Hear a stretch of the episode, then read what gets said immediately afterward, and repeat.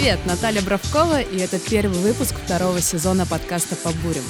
Этот сезон посвящен людям, которые отработали в нефтянке 5 и более лет, но потом по каким-то причинам приняли уйти и нашли себя. И мой первый гость Николай Чичканов. И выпуск, мы только что придумали его название, выпуск следующий. «Бурение как трамплин к своему делу». Привет Сни... всем. Перебил тебя уже, Ладно, Наташа. ладно, не перебивай, подожди. Моя очередь тебя представлять. Мы с Николаем познакомились в 2008 году. В принципе, мы практически одновременно начали свой путь в компании Шлюмберже в подразделении интегрированных проектов.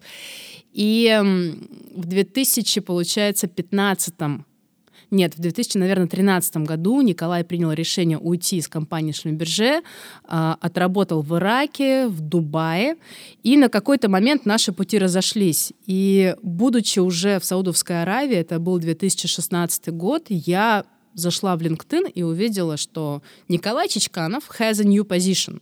И позиция была следующая, я уже не помню какая, но это был стартап Калифорния и блокчейн. И я удивилась, что Николай, Буреня, Калифорния, стартап блокчейн, да ладно. Помню, я позвонила тогда Коле и спросила, слушай, как тебе это удалось? Как бы где финансовые технологии, а где бурение? На что Коля сказал мне, Наташ, мы такому научились за время работы в Шлюмберже, что, поверь, мы можем заниматься абсолютно чем угодно. Поэтому именно он и есть первый гость второго сезона. И, Коля, здоровайся! Привет всем теперь уже. С разрешения Наташи польщен быть первым гостем второго сезона. С удовольствием обсужу эту тему, она очень интересная, на мой взгляд. Надеюсь, у людей нету лишних стереотипов и мифов, а если есть, то мы их сейчас, надеюсь, развеем. Ну и давай начнем с первого. Собственно, почему ты пошел в нефтянку? Что тебя в ней привлекло? Нефтянка. Я учился в университете, и если бы я пошел по специальности, то я бы пошел автоматизировать процессы обогащения урана. Как-то не очень сильно мне это хотелось, хотя шел я в университет, чтобы развить мозги. И уже ближе к окончанию университета знакомые были общие, кто работал в Шлюмберже, как, как в знаменитом анекдоте.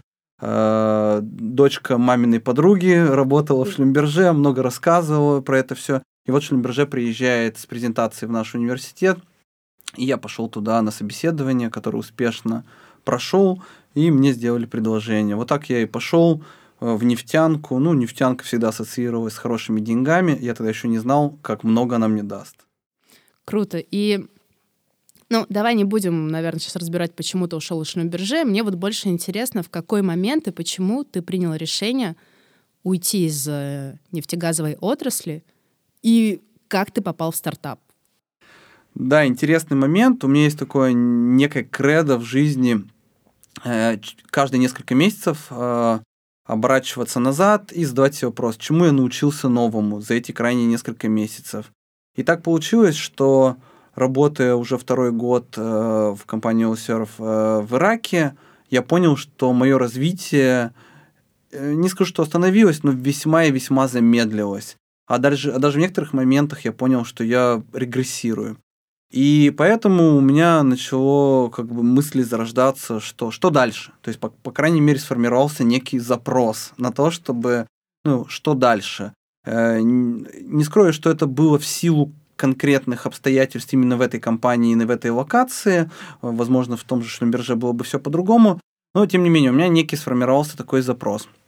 И тут на этот запрос приходит предложение. Значит, э, мне предлагают присоединиться к стартапу, э, связанный с криптовалютами, а по образованию я изначально автоматизация информационных систем, все mm-hmm. эти темы мне не чужды. И, в общем, передо мной стоит такая интересная дилемма.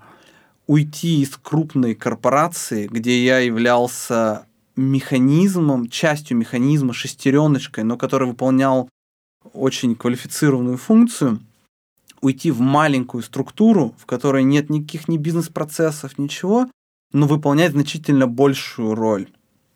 Я в тот момент еще не понимал, э, точнее не осознавал всего масштаба, насколько те знания, которые я получил в основном в Шлюмберже, именно корпоративные структуры, как это должно быть все оформлено, как сильно это мне поможет не просто понять маленькую компанию, а можно сказать, ее наладить, эту компанию. То есть, грубо говоря, никто в Шлемберже меня не учил тому, как нужно настраивать подразделения или функции финансовые, или HR-функции. Но примером, как это работает, я понял, ну, как бы примером я видел, как это должно быть. Когда ты приходишь в какую-нибудь маленькую компанию mm-hmm. и видишь, что этого вообще нету, нет никаких бизнес-процессов, ты просто опираясь на свое понимание, как это должно быть, начинаешь выстраивать эти процессы. И это оказалось мега полезно для маленькой компании, где люди не работали никогда в крупных корпорациях, они всегда варились либо фрилансеры какие-то, либо угу. там небольшие предприниматели. И вот получается, что я сделал такой некий скачок от крупной компании к маленькой, но при этом от маленькой шестеренки к такому большому важному механизму. То есть я был вторым человеком в стартапе. Ну и, конечно же, интересна была тема сама, очень актуальная, и локация интересная. Ну, все-таки мне интересно, э, то есть это получается случайность. Ты морально был, в принципе, готов что-то менять в жизни, тебе случайно поступило предложение. То есть я имею в виду, что захоти ты сам, предположим, уйти и устроиться в стартап. Ты смог бы это сделать? Да, легко. Вот я сейчас понимаю, что легко, но э, в данном, в моем случае это было именно предложение. То есть э, в тот момент я уже обладал, то есть я уже был на позиции проект менеджера и уже обладал целым набором квалификаций, которые вот эти квалификации подходят, ну, с моей точки зрения, практически к любой отрасли. А, ну, я, может быть, кроме искусства и так далее, любой инженерной отрасли, uh-huh. любой IT-отрасли. То есть в данном случае я был руководителем проекта, я поехал как был руководителем проектов корпоратив, ну, в в IT-сфере. То есть мне уже не нужно было быть супер крутым программистом, хотя я понимал в программировании.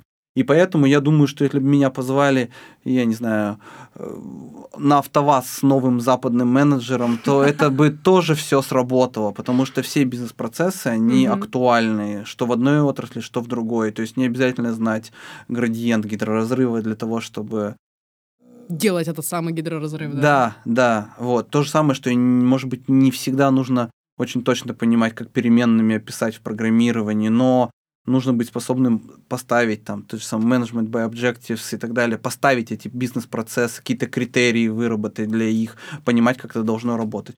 Поэтому э, да, для меня это было тяжелое решение, то есть имеется в виду, что это было похоже на шаг в никуда. Но я помню, как сказал один человек в моем окружении, что это once in a life chance, и что если ты его не возьмешь, вот этот челлендж, то есть угу. поменять полностью и не попробуешь, то есть всегда шанс, что ты будешь жалеть. То есть непонятно, чем это закончится. Ну, сейчас мы уже знаем, все это хорошо закончилось, угу. но э, попробовать определенно стоило. В итоге предложение поступило со стороны, то есть это была некая случайность, э, но я не вижу никаких ограничений для того, чтобы не самому инициировать такой переход. Прикольно. А, и сколько ты в этом стартапе отработал? порядка полутора лет. И что произошло потом? А, примерно это развивалось следующим образом. За эти полтора года мы, конечно много чего интересного сделали, а, но менялась прежде всего моя психология. А, потому что если до этого, как я уже сказал, я был маленьким, э, маленькой шестереночкой в механизме, то здесь я уже был человеком, который практически делал все то же самое, что сам предприниматель, сам основатель этого стартапа. Угу. За одной лишь маленькой разницей, что я своими деньгами не рисковал. Э, и мечту я осуществлял не свою, а его. И в какой-то определенный момент этому помог, помог дух Калифорнии, вот этот весь общение с, вот в этом комьюнити предпринимательском. А, я задался вопрос, я вот делаю все то же самое, что делает предприниматель, только за исключением того, что мечту я не свою осуществляю и деньги не свои трачу. Но я, в принципе, готов тратить свои деньги на то, чтобы осуществлять свою мечту. И вот в этот момент у меня начался переход именно к психологии предпринимателя.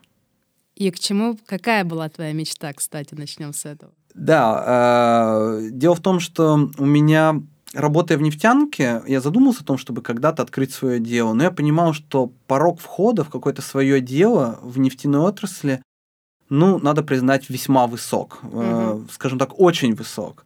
И поэтому у меня всегда было ощущение, что это практически нереально. А, и тут помог, опять же, случай. Я в 2015 году, работая в Ираке, увлекся парашютным спортом. Угу. И начал им активно заниматься и увидел вот эту, скажем так, возможность что есть э, такая возможность открыть вот такой вот вид бизнеса, который будет сочетать и то, что мне нравится, и по силам мне открыть, и по квалификации, и по финансовым э, возможностям. И, соответственно, вот в тот момент все сошлось в одну точку, что я и созрел, чтобы что-то открыть, и у меня передо мной открылся вариант того, что можно открыть, и все ресурсы сошлись. И, к слову сказать, и стартап э, начал претерпевать такие изменения. Ну, в общем, не все получилось, что задумано было. Mm-hmm. И поэтому все сошлось в одну точку, чтобы попробовать себя уже в, деле, в своем деле. И теперь такой давай. Э, спойлера не было. Какое же это дело?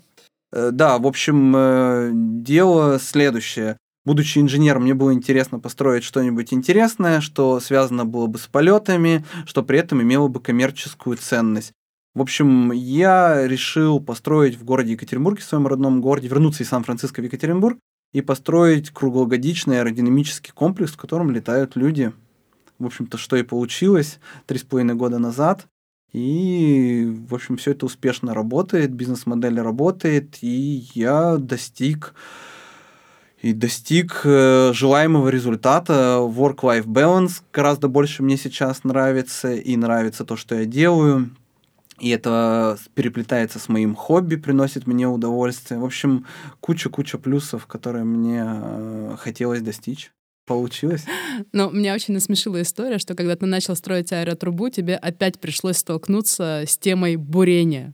Как это было? Да, забавная была история, что когда я начал вообще свое дело реализовывать, у меня возникло четкое ощущение, что судьба меня просто готовила к этому моменту, что каждый день я сталкивался с вещами, Э, которыми вот которые до этого меня готовила судьба. Особенно было забавно, когда мы строили аэротрубу, мы ее строили на горе, и нужно было воду подвести, и никак нельзя было просто ее привести в трубах, нужно было бурить скважину. А скважину пришлось бурить глубиной ни много ни мало 120 метров, что достаточно глубокая скважина для водяной скважины. И там э, буровики, которые приехали, ну, они не могли ее пробурить с первого раза. И, в общем, у нас там было много историй на тему того, что кондуктор спустить и смазки добавить, там и все на свете. В общем, э, я очень долго смеялся, что вот опять бурение в моей жизни, и что все не просто так. Ну и кроме этого было еще много различных нюансов, связанных со строительством, с инжинирингом, которые Э, как некое дежавю, что уже со мной подобное что-то в жизни происходило, что-то, что меня готовило к этому моменту. Все пригодилось в жизни, все, что мне, все, что некоторые люди мне говорили, зачем ты запоминаешь эту ненужную информацию? Я вспоминаю табличку, которую вы мне подарили, там, э, когда я уходил из московского э, филиала, угу. э, там, миллион миль по направлению в Арандей, там, что-то такое, э, и там специалист там во всем том-том-том. А, я вспомнил, типа грамота, да. Да, да, Я да, немножко тут расскажу, чтобы было понятно слушателям. То есть Николай — это человек, который еще работает в Шлюмберже, мы его называли человек, который знает все обо всем. Как вызвать такси в Чикаго, Чикаго, как принять роды у женщины, где купить э, там самый вкусный хлеб э, и много-много еще чего. И мы ему подарили такую грамоту, что человеку, который знает все обо всем. И там было, собственно, перечислено те вещи, о которых знает Николай. Это вот об этом он сейчас говорит. Да, оно у меня до сих пор висит дома у родителей в моей спальне. И, соответственно, и вот мне бы стало забавно, когда я стал реализовывать свой проект, э, о том, что куча-куча вещей, которые когда-то казалось абсолютно бесполезными или просто у кого-то даже вызывали вот такой вот смех шутливой форме, в которой ребята обыграли в этой грамоте. А на самом деле оно вот практически все мне пригодилось. То есть ничего лишнего не оказалось. Конечно, это психологический момент, это я уже просто вспоминал об этом, но это я к тому, что очень много всего пригодилось, очень разносторонние знания потребовались, угу. и все было очень весьма кстати. Ну, вот я думаю, что тоже ты одно из э, многих э, вещей говорил. Одно, одну из вещей, которые ты говорил, это опыт, который ты получил в нефтегазе, в частности, в Шамберже, в Oilsurf, он помог и помогает тебе до сих пор выстраивать бизнес-процессы. И здесь я вспомнила свою историю, что когда я училась в университете, моя первая работа, не считая Снегурочку на Новый год, это была компания Intel, где я работала на ресепшн. Но изначально сразу мой как бы бенчмарк, то есть мое представление о том, что такое хороший работодатель, уже было заложено. То есть элементарно кофе-румы. Это кажется мелочи, но сейчас я понимаю, что не во многих компаниях есть вот такая забота о сотрудниках. Это уже западная такая культура, и там тоже было все цели на год, а, отслеживание результата, мотивационные какие-то схемы. И это, я так понимаю, сейчас тебе тоже в работе помогает именно встраивание бизнес-процессов в свое собственное дело. Разумеется, да. И мышление западное, оно вот никуда не деться. Я помню, что э, я там строил эту первую свою аэротрубу, уже там все средства были исчерпаны, уже и заемные и так далее. Но я помню, как я сказал, что нет, вот в России же несколько бед, и в частности, например, я прошу прощения, туалеты. Угу. И вот я говорю, до тех пор, пока вот мы себя не уважаем и не делаем хорошие туалеты, мы будем вот в тот же самый Шлюмберже, мы всегда говорили как, что на тех же самых месторождениях и так далее есть какой-то не уровень, ниже которого не опускается. И вот мы также сказали, что вот я потратил там свои первые там полмиллиона рублей, у нас еще здание не было построено, но мы уже там заложили канализацию, водоснабжение и построили хорошие туалеты для того, чтобы сразу же задать планку высокую. Это по поводу мышления. А по поводу бизнес-процессов, Разумеется, то есть и цели, и показатели, и работа, и такие базовые принципы, как там некое отмечание результатов, разбор, вот это базовые бизнес-процессы, угу. все это я внедрял, при том, что э, именно видя это на примере бирже, то есть видя, как это все успешно работает, у тебя, тебя меня, нас же не учили, как внедрять эти процессы. Нам Нет. просто показывали, что это все вот, вот так вот работает, это работает великолепно. И когда ты создаешь свою компанию, ты же ее сразу создаешь с архитектурой, ну, пускай в уменьшенном копии, но ты создаешь так, что вот это вот должно быть работать так, вот по таким-то принципам это должно mm-hmm. работать. Это было как бы очень крутое подспорье, э, ну, что в работе в IT-стартапе, что уже в своей компании, что ну, даже до смешного. Я когда пришел в этот стартап, он уже существовал какое-то время, и я столкнулся с, с такой проблемой, что зарплаты, payroll был если не соврать, через день. То есть кому-то платили по этим дням, кому-то платили по этим дням, кому-то платили этим дням. Я в ужасе пришел, говорю, э, руков... собственнику и говорю, слушай, как так возможно? Мы чисто на администрирование payroll тратим такое количество времени, в том числе и денег, угу. просто потому что это занимает вот так вот. Давай-ка переведем всех там на выплату зарплаты два раза в месяц, и будем делать это за раз, там, два часа времени, два раза в месяц. И самое смешное, что, конечно, это не вызывало отторжения. Ну да, хорошо, давай перейдем, и это позволило сэкономить много времени.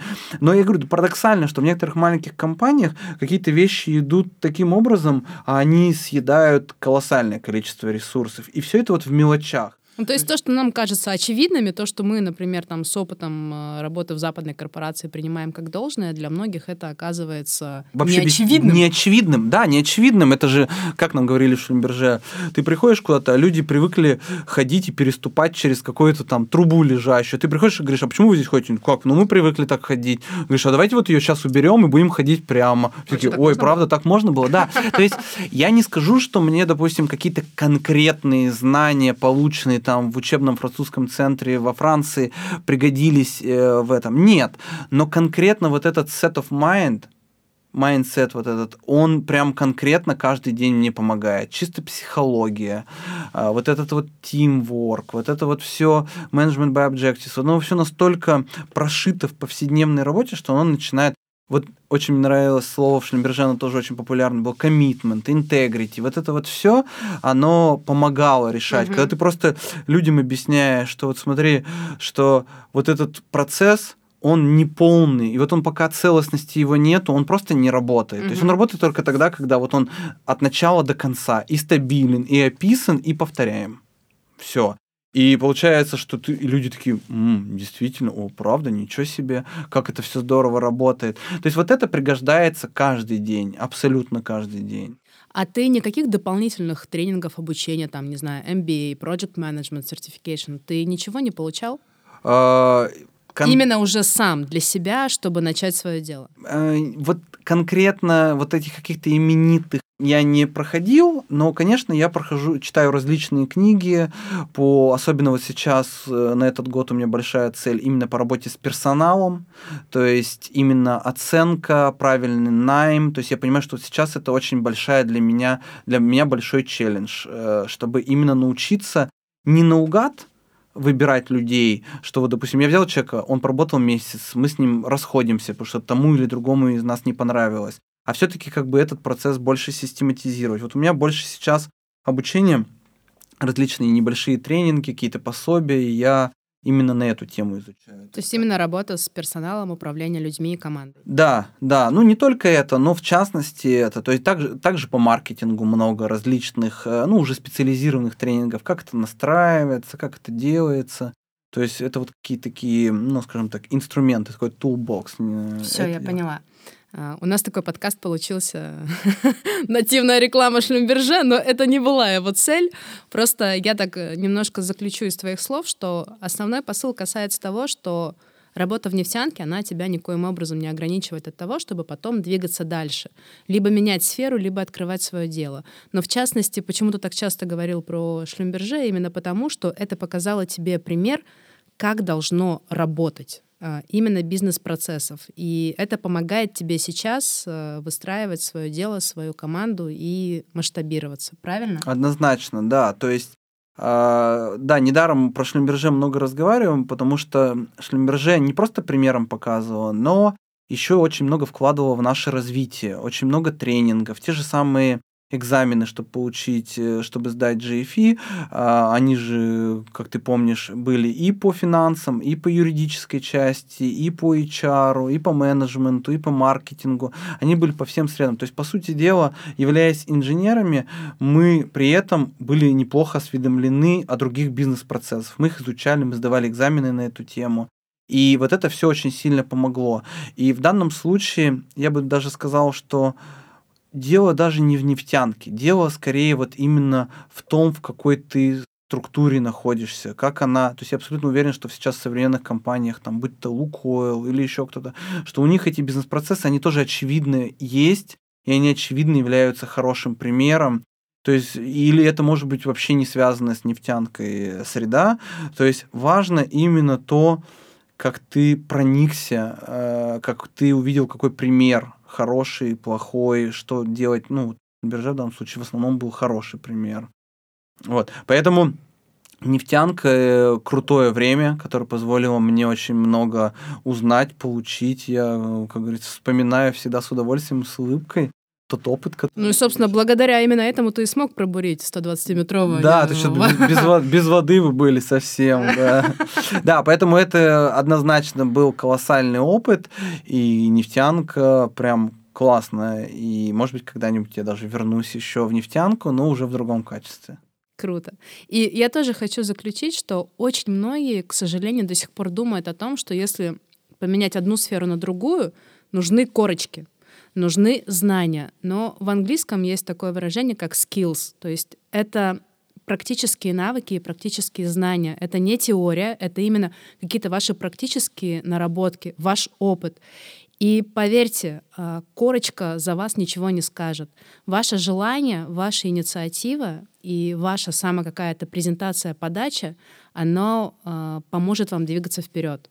То есть не нужно думать, что для того, чтобы сменить одну сферу на другую, мне нужно переучиться, выучиться, показать какие-то корочки, доказать самому себе. Нет, главное — это желание, как я сейчас понимаю в разговоре с Николаем, и, ну, иногда счастливый случай. Или нет? Да, как сказать, я думаю, что не этот, так другой бы случай привлек. То есть это, я не скажу, что только из-за этого все это произошло, из-за каких-то несчастных, несчастных счастливых случаев. А, поэтому, да, однозначно э, presentation skills да, парадоксально замечаешь иногда, что люди даже элементарно презентацию не могут сделать, презентовать и о чем дальше говорить. Поэтому базовые знания, по-моему, Генри Форд сказал, что ничто так не важно в предпринимательстве, как э, некий common sense. То есть, если ты понимаешь базовые принципы, как это все устроено, как устроены компании, как устроены взаимоотношения, как заключаются контракты, как организовывается, будь то маленькая бригада, либо большой отдел, угу. все на каких-то базовых принципах э, основано. Поэтому можно работать и в Шлюмберже и ничего из этого не вынести, а можно работать в одной в небольшой компании, в котором каждый, будет привержен своему делу, каждый будет отдаваться, и потом вынести так много, что все пути будут открыты. Хоть в свое дело, хоть в другую крупную корпорацию иди. То есть много есть примеров, когда люди переходили э, из наемного рабочего в свое дело, а потом, поработав там, уходили на какие-нибудь крупные там политические должности, или в крупные корпорации на совсем других условиях занимались, или в науку уходили. То есть все это, ну, все это ну, помогает. абсолютно, да. То есть, как бы, это ошибочное мнение, что все хотят уйти заниматься своим бизнесом. Нет. Я знаю много людей, которые говорят, я люблю работать в корпорации, это стиль жизни, который подходит мне. И в этом, собственно, нет ничего зазорного или неправильного, каждому свое. Однозначно, однозначно. То есть я ни в коем случае сейчас не призывал там всем свое дело открывать, для каждого должно быть свое. А, лишь подчеркну, что чем лучше человек осознаннее относится к своим задачам, чем он больше получает удовольствие от своей работы, тем э, проще ему расширить вообще горизонты своих возможностей. Я вот тоже часто сталкиваюсь в своей повседневной работе, что люди мало получают удовольствие от того, что делают. Я при этом вспоминаю, как мне нравилось там эти скважины проектировать. Не для себя, для компании, но как я получал удовольствие от этого. Потом мы делали другое и тоже получали от этого удовольствие. Поэтому тут надо концентрироваться именно на вот этом отклике, что ли, то есть получать удовольствие от того, что делаешь, делаешь это хорошо, задаешь себе вопрос, получил что-то новое или нет. И тогда вообще никаких границ нету в любую сферу. Аминь. Но я здесь абсолютно точно подпишусь, и как раз все, что касается поиска себя, я человек, который, не знаю, там, сразу после выпуска с университета занималась своим делом, которое бы мне приносило удовольствие, методом проб и ошибок. Потом просто я выбрала стратегию ожидания. И вот, собственно, несколько лет назад, э, я думаю, оно меня нашло в виде именно публичных выступлений, чем я сейчас занимаюсь, между прочим, параллельно с основной работой. И это тоже вариант, который может для кого-то быть рабочим. Не обязательно менять свою жизнь резко. Как я думала раньше, нужно сначала уволиться, а потом чем-то заниматься. Нет, можно пробовать, тестировать, смотреть. Варианты, возможно, всякие. И главное, главное, самая мысль этого подкаста, что нефтяной бизнес, нефтегазовая отрасль никоим образом вас не ограничивает ни в чем. Вы можете сменить свою работу в любой момент. Абсолютно согласен с этим. Ну, все тогда. Что? Будет какой-нибудь, я не знаю, strong statement, прежде чем мы распрощаемся? А, попробую. А, один из основных выводов моих вот крайних лет жизни о том, что как важно а, найти, понять, что тебе нравится в жизни, получать от этого удовольствие. Э, это запросто может быть и работа, и какое-то увлечение, еще что-то. Но как только ты находишь, все становится на свои места, все становится понятней, проще, позитивней, и нужно просто не переставать искать, то есть не думать, что это удел кого-то э, особенного, заниматься тем, что ему нравится. Каждый из нас может стать Илоном Маском. Или не стать Илоном Маском и жить так же счастливо, каждому да, своему. Да, но если захотеть. То есть главное понять, что тебе нужно. Быть Илоном Маском или кем-то, кто получает удовольствие от простых повседневных э, вещей, и Например, это. проектировать скважину в ночи. Да. За полярным кругом. Да. Ну там же северные надбавки, тоже, тоже неплохо. Либо в пустыне Саудовской Аравии. Да, в общем, эм, ищите, экспериментируйте, развивайтесь, э, найдете то, что вам будет по душе, это точно. Николай, спасибо еще раз. Э, по поводу закончим такой красивой нотой Илона Маска. И для себя я прям получила свою долю мотивации. Надеюсь, что слушатели тоже ее получили.